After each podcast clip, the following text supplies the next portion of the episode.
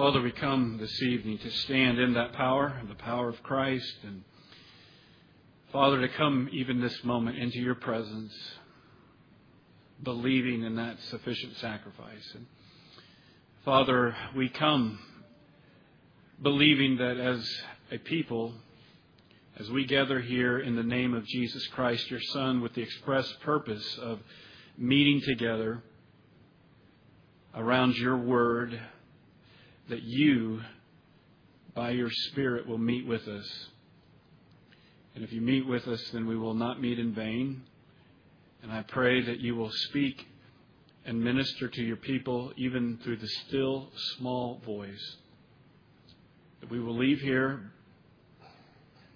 experiencing the grace that comes through the ministry of the Word, the ministry of the Word in song, the ministry of fellowship. We would leave here being renewed and revived in our souls to live in this world. For we pray this in Jesus' name. Amen. I'd like to welcome you all here this evening. I feel a bit off balance, and so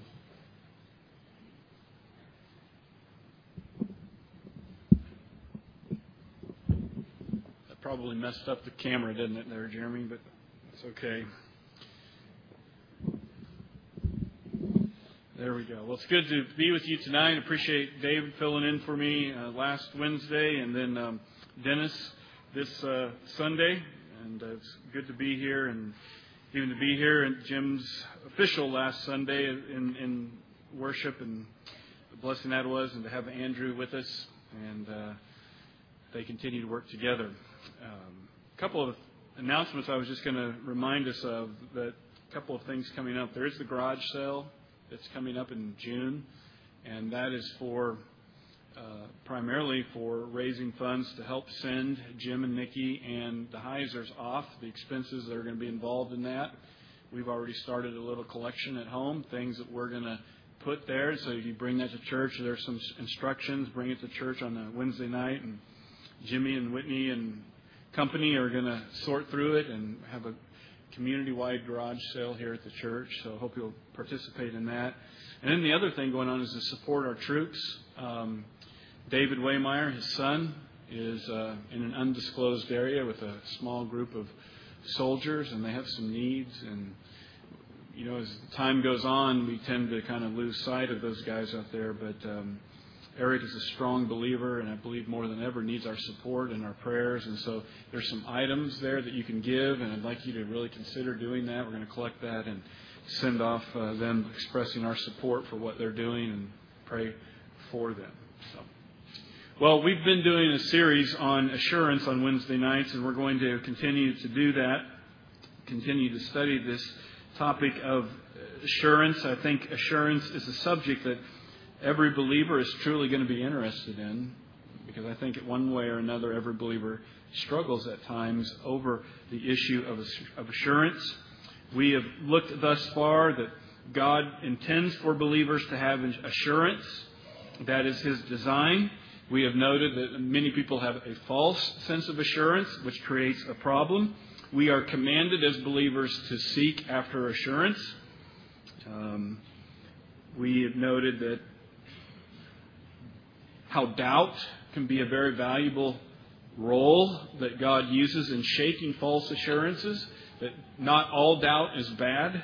We looked at what we call the currency of assurance, the front and the back. We examine ourselves, but behind it all stands the finished work of Jesus Christ, all the things that we just sung about just a moment ago, in Christ alone. This evening I want to deal with the subject of doubt, but I want to deal with the subject of doubt from the perspective of doubt in a true believer. True believers struggling with doubt. False believers, we hope, will struggle with doubt and have doubts. But what happens when a genuine child of God struggles with doubt?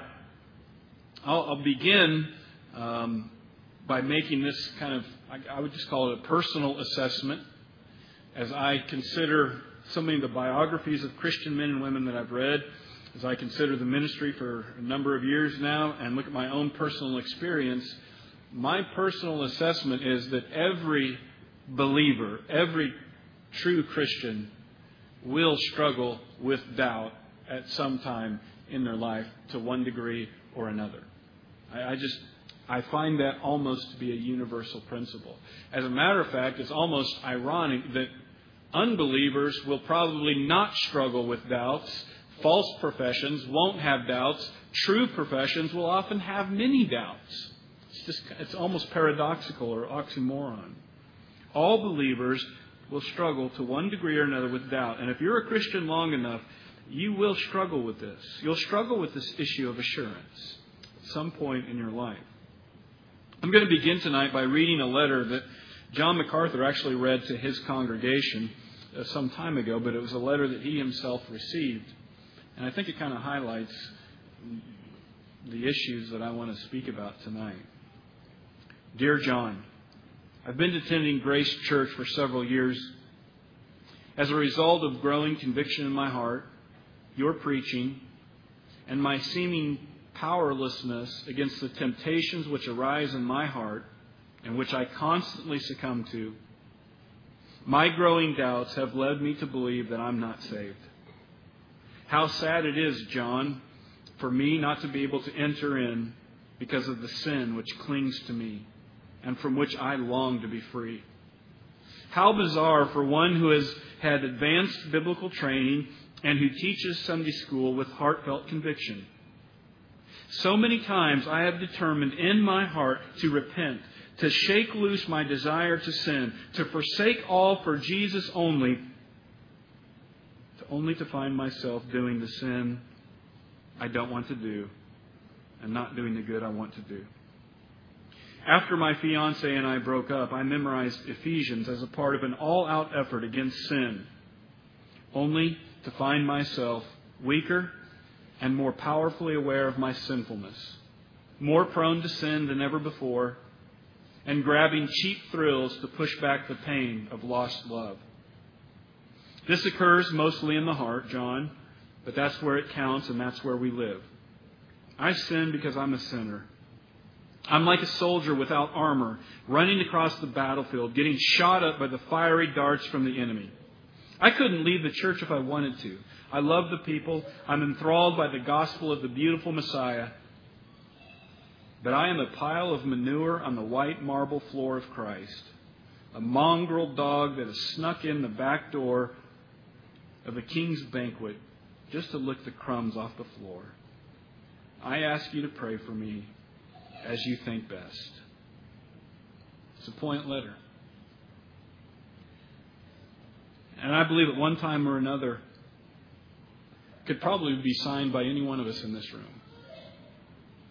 We may not be able to articulate it quite the way he did, or maybe not even use the language quite as crass as he did. A pile of manure on the white marble of Christ. And yet many times that's exactly how we feel. I don't usually give and don't give assurance to people. Say, oh, no, you are a Christian.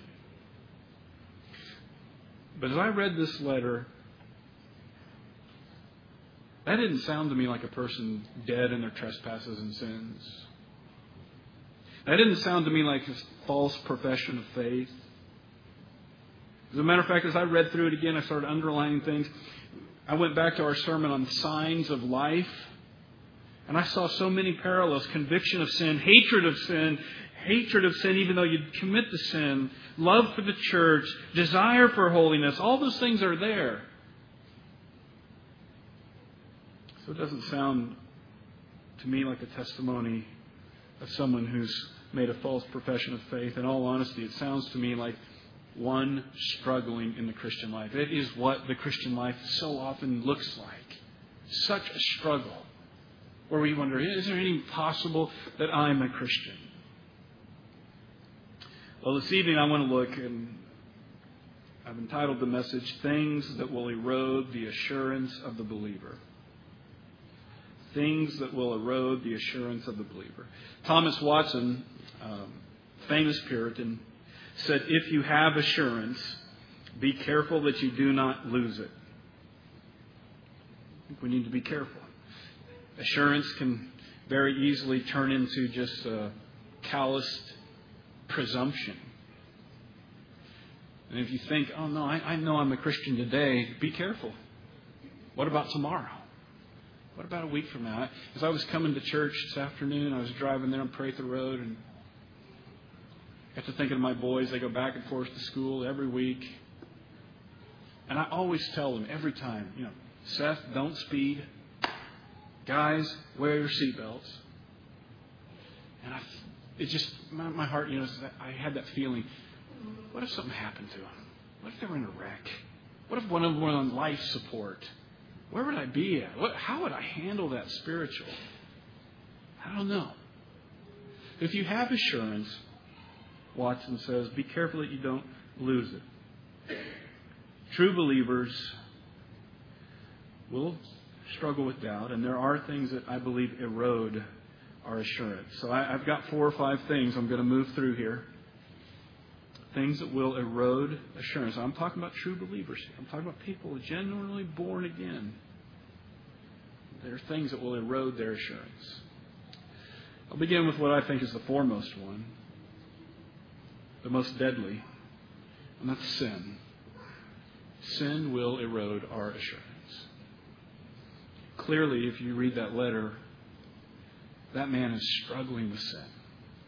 He's struggling with the reality of sin in his life.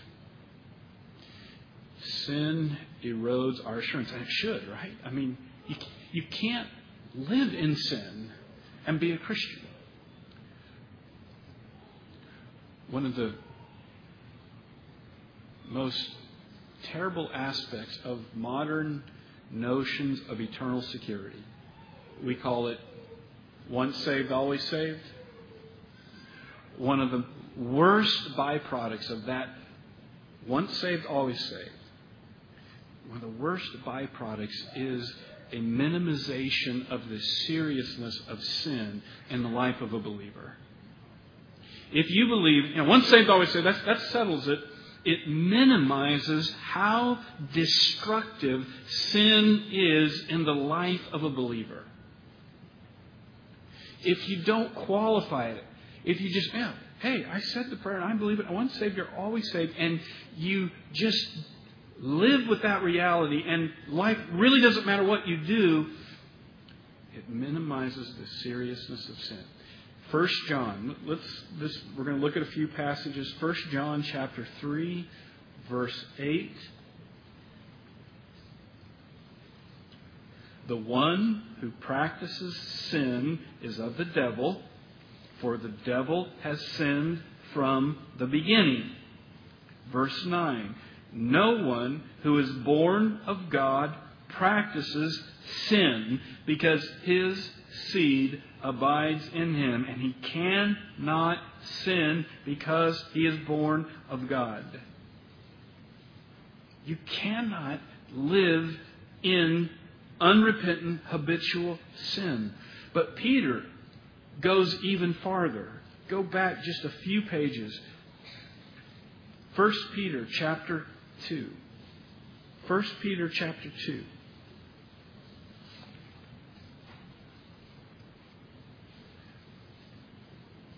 Verse eleven. Beloved, I urge you as aliens and strangers to abstain from fleshly lusts which wage war against the soul, that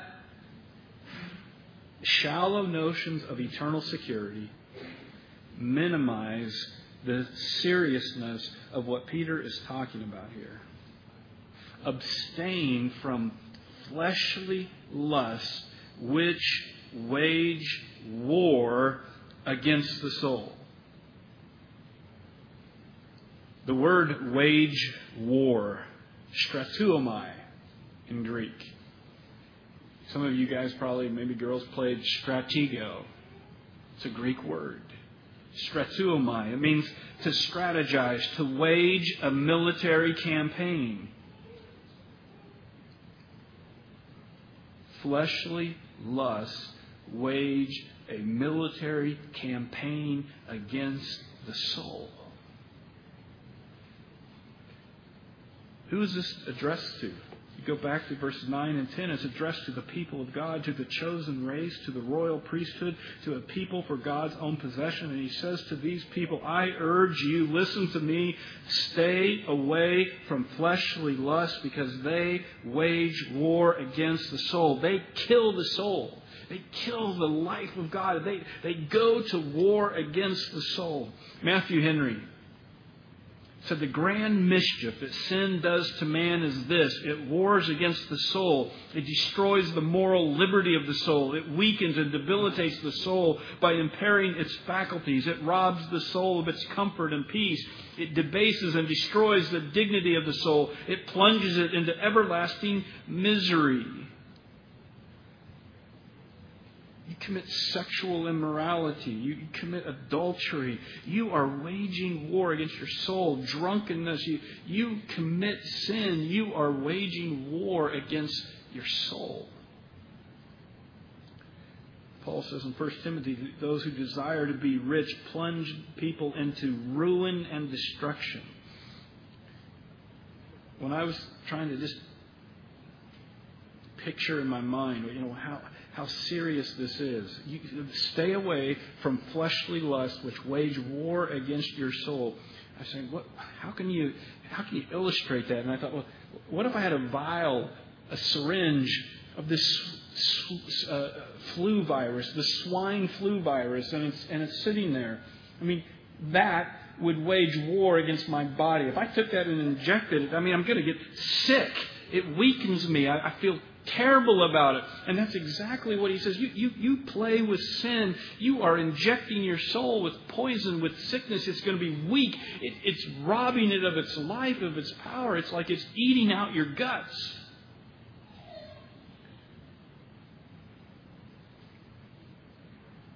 You struggle with sin. And this man here, there's no doubt he is struggling with sin. Maybe he has a besetting sin. This man in this letter. You go, you confess it. Sorry. Lord, I shouldn't have done that. And then you do it again. And this time you wait a little bit long to confess it. Oh, Lord, I'm sorry. And then you do it again. And then you confess it. And then you do it again, and after a while, it's taking longer and longer to deal with it because you're getting so discouraged. You don't even want to deal with it anymore.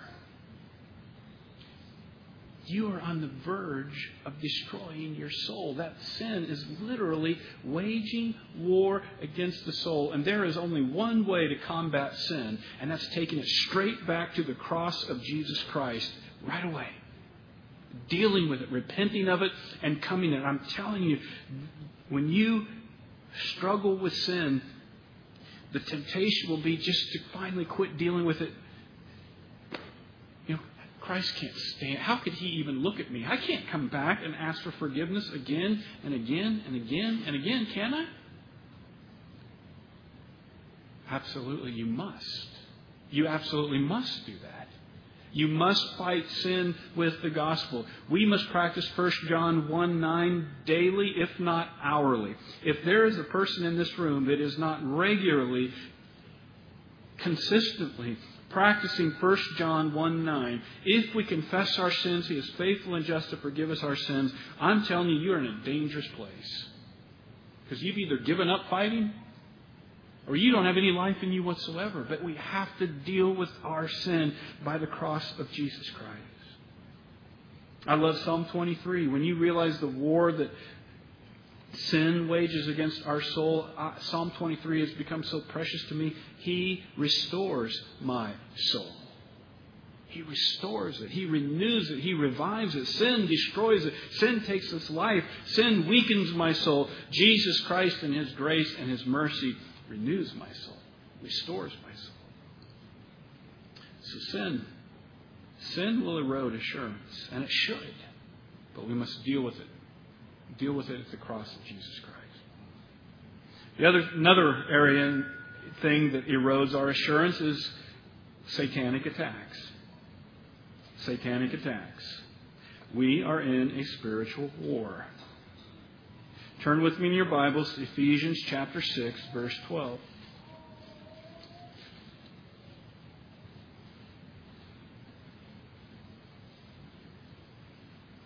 I wonder what it would be like if we could see right now who was under spiritual attack. I wonder if we could see families and find out which ones spiritual forces of darkness were at work trying to destroy souls. I wonder what we would do. I wonder what we would feel. I wonder how much more serious we would be. I wonder if we could see marriages, young men, young women, to see satanic attack, to see spiritual forces of darkness waging war against them. What would it be like? Yet we don't live by sight, we live by faith. We believe in what God says is true. And Ephesians six twelve says, our struggle is not against flesh and blood, but against the rulers, against the powers, against the world forces of this darkness, against the spiritual forces of wickedness, wickedness in the heavenly places. We are under spiritual attack. Our, our, our enemy's not liberals. It's not the president. It's, there are spiritual forces at work in our lives to undermine and destroy the work that God has done. I mean, that's a fact. That's a spiritual war that is going on. Satan's assault against the believer is directed against our faith. And right now, there are spiritual forces at work, blinding eyes, dulling ears, discouraging, depressing, trying to undermine faith. Don Whitney, in his book on, on How Can I Be Sure I'm a Christian, he has this remarkable line. He says, the devil's diabolical strategy in general is to convince lost people they are saved and saved people that they are lost. I think that's pretty accurate. His plan is to convince lost people they're saved. You're okay. And saved people, you're lost. There are doubts. There are struggles that are the result of spiritual forces at work in our life. Revelation twelve ten, Satan is called the accuser of our brethren. We see the book of Job. Spiritual forces are at work. I don't think we should ever underestimate the devastating power of this diabolical duo of Satan, spiritual forces, and our own sin. You think of that arrayed against a soul, my sin, my own struggle with me, and then spiritual forces at work. That's overwhelming at times. It's no wonder believers at times struggle with assurance. You sin. You worry again. You grow anxious. You lust. Or you fall into sin again. And where does the, what's the thoughts? Well, who do you think you are? Christian doesn't do that. Christian doesn't act like that. Christian would never do anything like that. Who do you think you are? If you think about it, that's not a strategy. I think Whitney is so correct. That's not a strategy that Satan would use to somebody that is falsely assured of their salvation. And he's going to use that attack on believers. How do you, how do you combat that? How do you combat spiritual forces at work in our life, undermining our faith, eroding our assurance? Well, this is what Paul writes about, I think, in Ephesians chapter six. He says in verse ten, be strong in the Lord and in the strength of His might. Put on the full armor of God that you may be able to stand firm against the schemes of the devil. And then he tells us to put on our armor. Put on the armor. This is how you're going to fight this satanic oppression. You're going to put on the belt of truth. Stand firm, verse fourteen, having girded your loins with truth.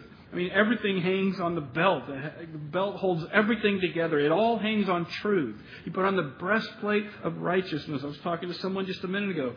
What is this breastplate of righteousness? Well, when you're struggling with sin, it's certainly not your own righteousness. It has to be the righteousness of Jesus Christ. I am not saved on the basis of my righteousness. I am saved because of Christ's righteousness for me. Shod, shod your feet with the preparation of the gospel, taking up the shield of faith. Take the helmet of salvation, your mind girded in this salvation by faith, uh, by grace through faith alone. And then taking up the sword of the Spirit, the Word of God. When Satan attacks us in this way, and our assurance, we begin to struggle with assurance, and things begin to erode our assurance and confidence. What do we do? Well, we put on this armor. And I mean, it can be real symbolic, metaphorical, like a belt of truth. But let me just, what do you do when you're under this kind of, well, you, you must preach to yourself. You must preach truth to yourself. I'll tell you why you have to preach to yourself, because satanic forces will preach to you. They're going to speak to you. I've heard someone say, quit listening to yourself and start preaching to yourself. You will speak to yourself. How can I be a Christian? You have got to speak to yourself the truth of God's Word, the promises of God's Word. I don't know, in all honesty, how anyone survives as a Christian that does not preach to themselves regularly and consistently. I, I have to do that. I have to preach to myself the truth of God's Word. I have to tell myself again, this is true. The belt of truth. How did Jesus respond to satanic attack, temptation? It is written. It is written. We've got to do that. When we are struggling with assurance, when we are struggling with sin, it is written. If we confess our sins, He's faithful and just to forgive us. It is written that a man is not saved by works, but by faith alone in Christ. It is written, you will never leave me, you will never forsake me. Preach these things to yourself. Preach First John. Another area that erodes, I believe, our assurance. Sin, satanic attack, I think thirdly, an undisciplined life will eventually erode our assurance. An undisciplined life. The neglect of the spiritual disciplines. The Bible says, in Christ we are given eternal life. What is eternal life? It is life. And life has to be sustained. It's not a magic wand. And there are means to sustain that life within us that God has given us. It's the disciplines of grace. And you become undisciplined in your life. You will eventually erode your assurance. Your assurance will be eroded.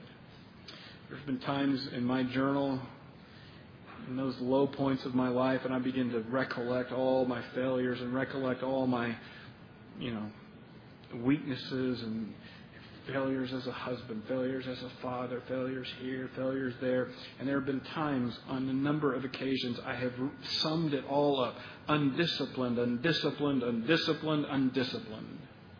I am undisciplined. Undisciplined in the things of God. When we become lazy spiritually, we begin to neglect Bible reading. We begin to neglect prayer. We begin to neglect fellowship. And before long, you're going down a path that will lead to a life that will erode your assurance. You're no longer, several times in this study on assurance, give due diligence to this, due diligence to this. You're no longer giving due diligence. You're slacking off.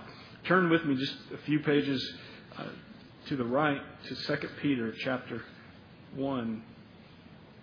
Second Peter chapter one.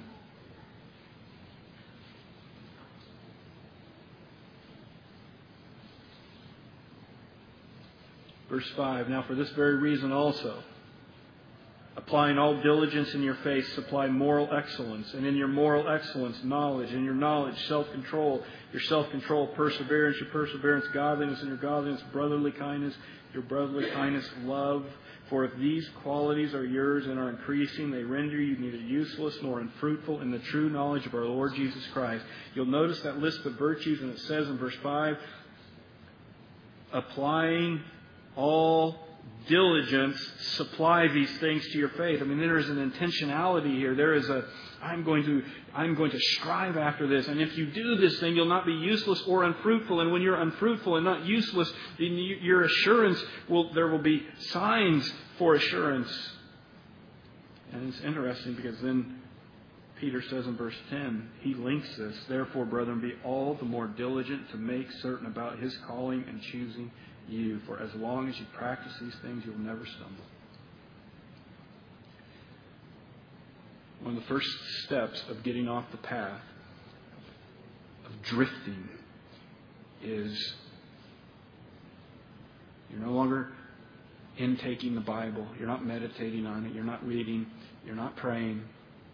And oftentimes then you're not fellowshipping. You start missing the assembly. You're not around believers. And before long, you're just off the path. So an undisciplined life can lead to eroding our assurance. Number four, I won't spend a great deal of time on this one, but it's one that people don't often think of, rattling a person's assurance, even for a believer, but it's the Word of God. The Word is where we turn to to find our assurance, to claim our promises. And at the same time, the Word of God is a is a very dangerous weapon. Peter calls it a sword. Hebrews four. I'm not going to spend a lot of time, but you, you've, hopefully if you're with us in Hebrews, Hebrews four, eleven through twelve, the Word of God is living and powerful, is sharper than any two-edged sword, piercing, dividing asunder, laying people open. You get into the Word. You sit under the ministry of the Word, and I think your assurance at time is at times is going to be rattled, and it should. You say, "Man, I don't, I, I, I, I'm so far from that ideal. That, that's not me. What, what, what do you do in those times?" Well, the author of Hebrews says, you need to strive to enter into rest, into gospel rest, because the Word of God is living and active and powerful and sharper than any two-edged sword. What do you do when that happens? What do you do when you're exposed before God by the Word of God? Well, you run to Jesus Christ. That's what you do. You run to Christ. I said in that sermon in Hebrews, the Word of God prepares us for the presence of God. I hope that settles with you and you think about that for a while. The Word of God prepares us for the presence of God. To be in the Word is going to bring conviction. It's going to show you your failings, your shortcomings, husbands, wives, men, women. It's going to show you. What are you going to do with that? Run to Christ. Strive to enter gospel rest. Lord, I see your holy standard and I do not measure up, but I come in repentance and faith in Jesus Christ who has qualified me. He's, he's paid for this. If you don't make it a habit now to run to Christ, I don't see how in the world you're going to be able to stand before God's presence and claim Christ. I don't think it'll come automatic then. So run to Christ. I'll close with the last one. It's a very common one. It's a big one. Trials. Trials.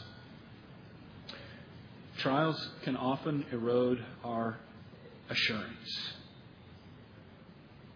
Because trials so many times undermine one of the most common notions that we have in our relationship with God. When when things are going well, when I'm, you know, basically doing okay, God is pleased with me, but if I do bad or when bad things happen, it's, you begin to think, God, what Is God against me? What, why is this happening to me? What, what's going on? And trials become a, a, a way of eroding our assurance.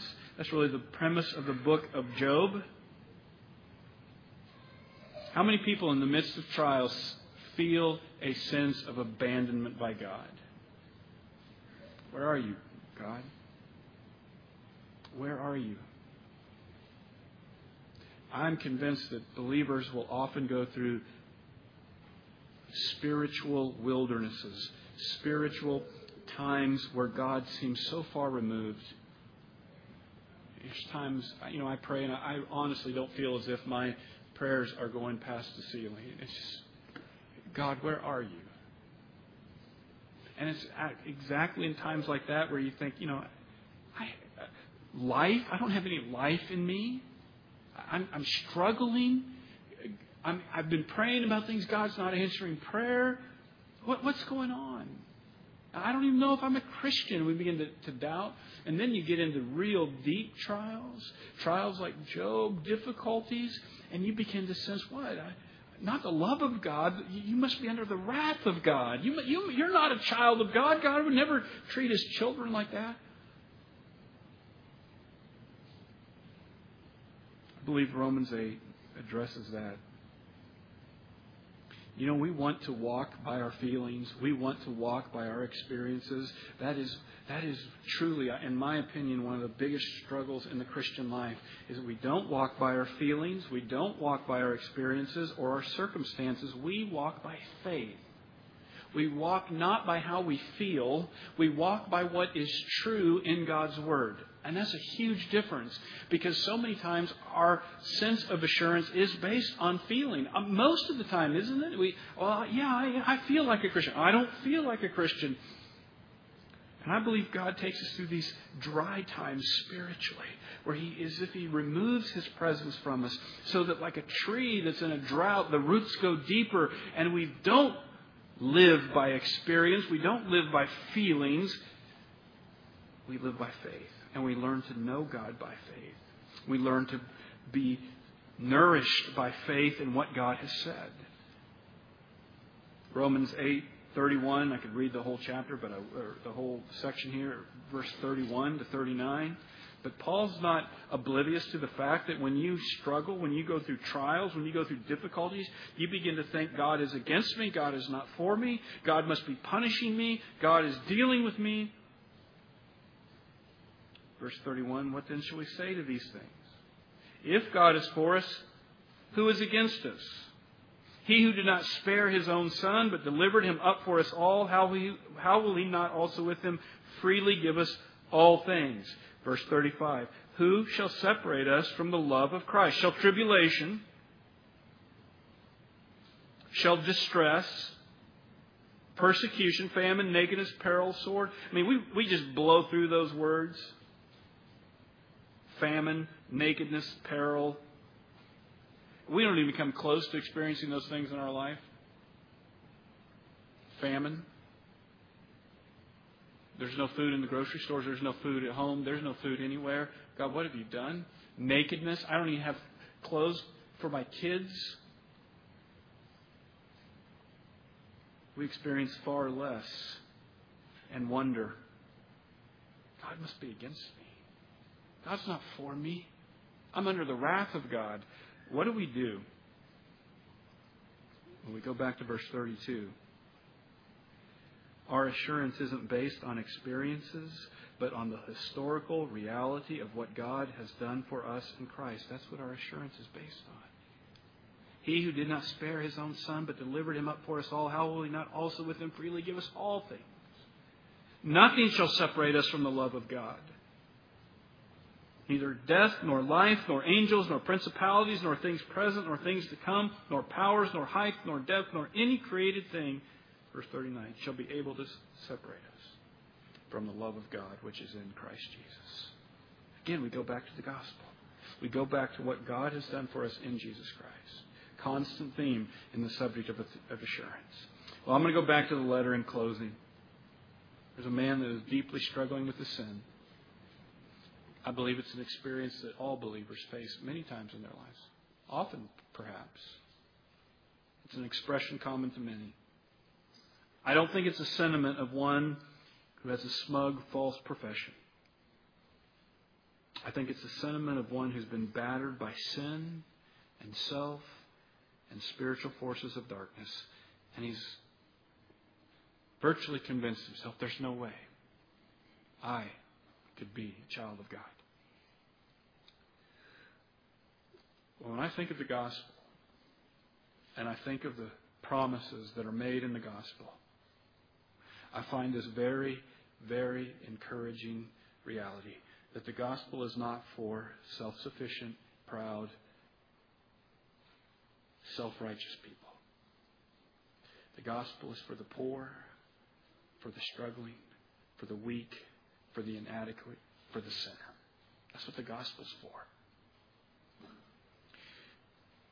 In the Gospel of Matthew, as Matthew observed the Lord's ministry, as he saw him working the crowds, healing, it brings to mind to him a pro- prophecy in Isaiah. And he quotes from Isaiah, and he describes Jesus as he's dealing with the people. And he says in Matthew twelve twenty, "A bruised reed he will not break, and a smoldering wick he will not put out." He's speaking about the way Jesus Christ tenderly deals with his people. A bruised reed, somebody battered and torn by sin, he's not going to break. A smoldering wick who's about to die, just wants to give up, he's not going to quench. Matthew Henry, in his commentaries, spoke of those few phrases. Speaking of believers, he said, some, some believers, little life they have, but it is like that of a bruised reed. Some, little heat, but it's like that of a smoking flax. Christ's disciples were as yet but weak, and many are so that have a place in his family today. The grace and goodness in them are as a bruised reed. The corruption and badness in them are as smoking flax. What is the compassion of our Lord Jesus toward them? He will not discourage them, much less reject them or cast them off. The Lord Jesus deals tenderly with those who are his own. Every aspect of the notion of assurancy always brings us back to Jesus Christ, the friend of sinners. Brings us back to the gospel, the justification by faith alone. We, that's why Paul says we stand in the gospel. We never quit preaching Christ crucified. So remember these assaults. Sin. Sin assaults the soul. Satan assaults the soul. An undisciplined life will erode your assurance. Times the Word of God will. The Word of God will. And the last one, Word of God, what is the last one? Trials. There we go. We'll do that. Well, let's close this in prayer. Father, I pray that this would be, at least to some who may be under a particular assault of another, a trial, sin. Some maybe souls are literally so shriveled from sin that there's hardly any life with them at all. May they hear the words of a Savior who says, he who is described as one who will not quench smoking flax. May their heart be softened to come to Christ again in repentance and faith in the blood that cleanses the conscience. For those that are under trial and are wondering, or in a spiritual wilderness and just feel so alienated from you, may they dig deeper into your word. May they cry out with the depth of their being. May you make yourself known to them. Father, you desire that we have assurance that we know we are your children. At times it looks difficult, and at times it will go through difficult paths. but you will not let any of your children go. You will keep them. So I pray that this will be a means of keeping your people to yourself. In Jesus' name, amen.